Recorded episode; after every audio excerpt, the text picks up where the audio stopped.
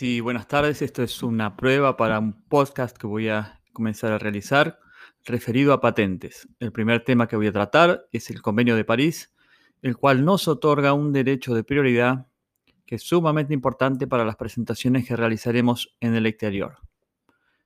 Este derecho de prioridad nos dice que cuando presentemos cualquier patente en el exterior, si invocamos en dicha patente a la primera presentación que realizamos, por ejemplo en Argentina, ese segundo país o país del exterior nos debe reconocer como fecha efectiva de presentación la de Argentina, aun cuando fuimos luego de la presentación argentina.